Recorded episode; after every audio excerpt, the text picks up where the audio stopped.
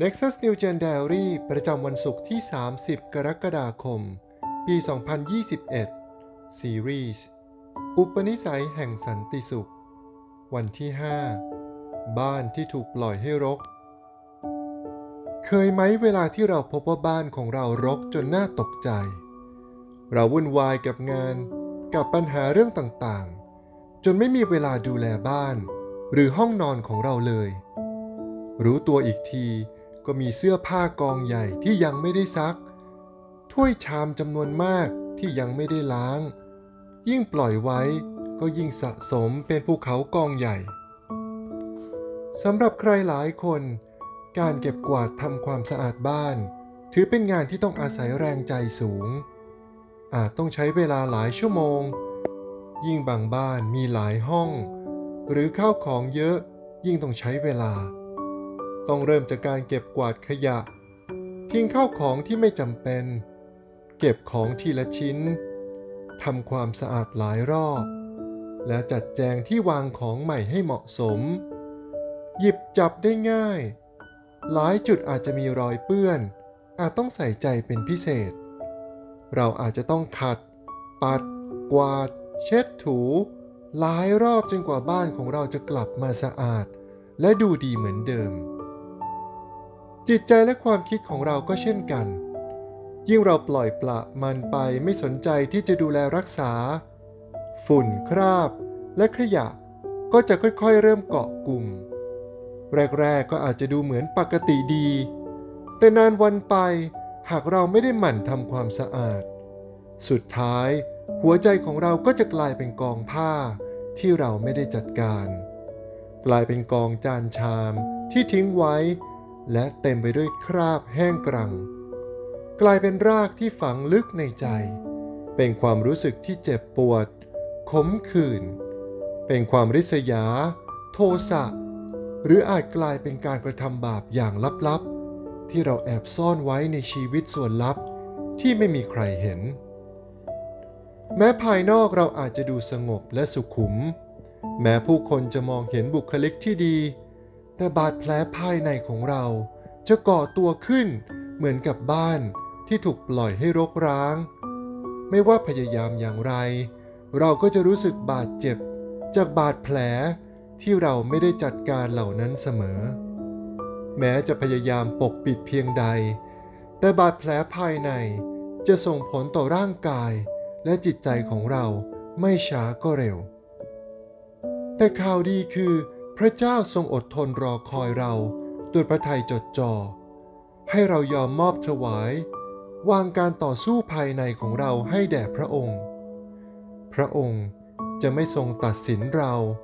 แต่จะทรงเยียวยารักษา ยิ่งกว่านั้น พระองค์ทรงสัญญาว่าเราจะพบเส้นทางและสันติสุขที่เรากำลังตามหาในพระองค์ ในอิสยาบทที่ 26 ข้อที่ 12 บอกกับเราว่า ข้าแต่พระยาเว พระองค์จะทรงทำให้เกิดสวัสดิภาพ แก่พวกข้าพระองค์ เพราะทุกสิ่งที่พวกข้าพระองค์ทำนั้น พระองค์ทรงทำเพื่อข้าพระองค์ พระเยซูทรงไม่เคยขอให้เราแบกรับทุกอย่างไว้ที่บ่าของเราเอง กลับกัน ในพระธรรมแมทธิวบทที่ 11 ข้อที่ 28ถึง30 พระองค์ตรัสว่า บรรดาผู้เหน็ดเหนื่อยและแบกภาระหนักจงมาหาเรา และเราจะให้ท่านทั้งหลายได้หยุดพัก จงเอาแอกของเราแบกไว้ แล้วเรียนจากเรา เพราะว่าเราสุภาพอ่อนโยนและใจอ่อนน้อม และจิตใจของพวกท่านจะได้หยุดพัก ด้วยว่าแอกของเราก็พอเหมาะ และภาระของเราก็เบา วันนี้จงให้สันติสุขของพระเจ้าทำงานในใจ ด้วยการสารภาพต่อพระองค์ บอกพระเจ้าถึงบ้านอันแสนสกปรกของเรา เชื่อและวางใจให้พระเยซูเป็นผู้จัดการคราบสกปรกต่างๆ ในชีวิตของเรา แน่นอนมันอาจต้องใช้เวลานานแสนนาน ในการทำความสะอาดทุกห้องในบ้านของเรา แต่จงเริ่มต้น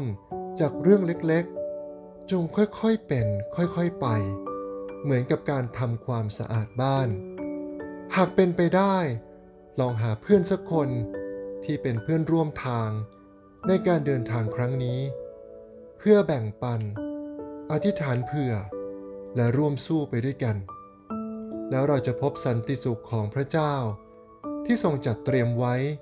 สำหรับผู้ที่วางใจในพระองค์ พระธรรมสดุดีบทที่ 34 ข้อที่ 14 จงหันจากความชั่ว และจงทำความดี จงแสวงหาสันติภาพ และจงติดตามมันไป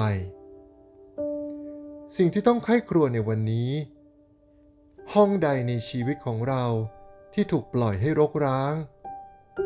เราจะเริ่มทำความสะอาดพื้นที่ในใจนั้นได้อย่างไรเราจะเริ่มทำสิ่งใดเป็นอันดับแรก ให้เราอธิษฐานด้วยกันครับ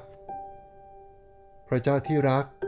เราขอมอบถวายทุกห้องในชีวิตของเราไว้แด่พระองค์ เราขอกำลังจากพระองค์ ที่เราจะสามารถก้าวเดินไป ในกระบวนการทำความสะอาดห้องต่างๆ ในบ้านของเราได้ ขอพระเจ้าให้เราไม่ปล่อยปละละเลยในเรื่องความบริสุทธิ์ แต่จะหมั่นดูแลตรวจสอบจิตใจของเรา ด้วยพระวจนะของพระองค์ในทุกๆวัน เราขอสันติสุขบังเกิดในใจของเราทุกครั้ง ที่เราได้เข้ามาพบพระองค์ ได้เปลี่ยนแปลง และเป็นเหมือนพระองค์ยิ่งขึ้น อธิษฐานในนามพระเยซู เอเมน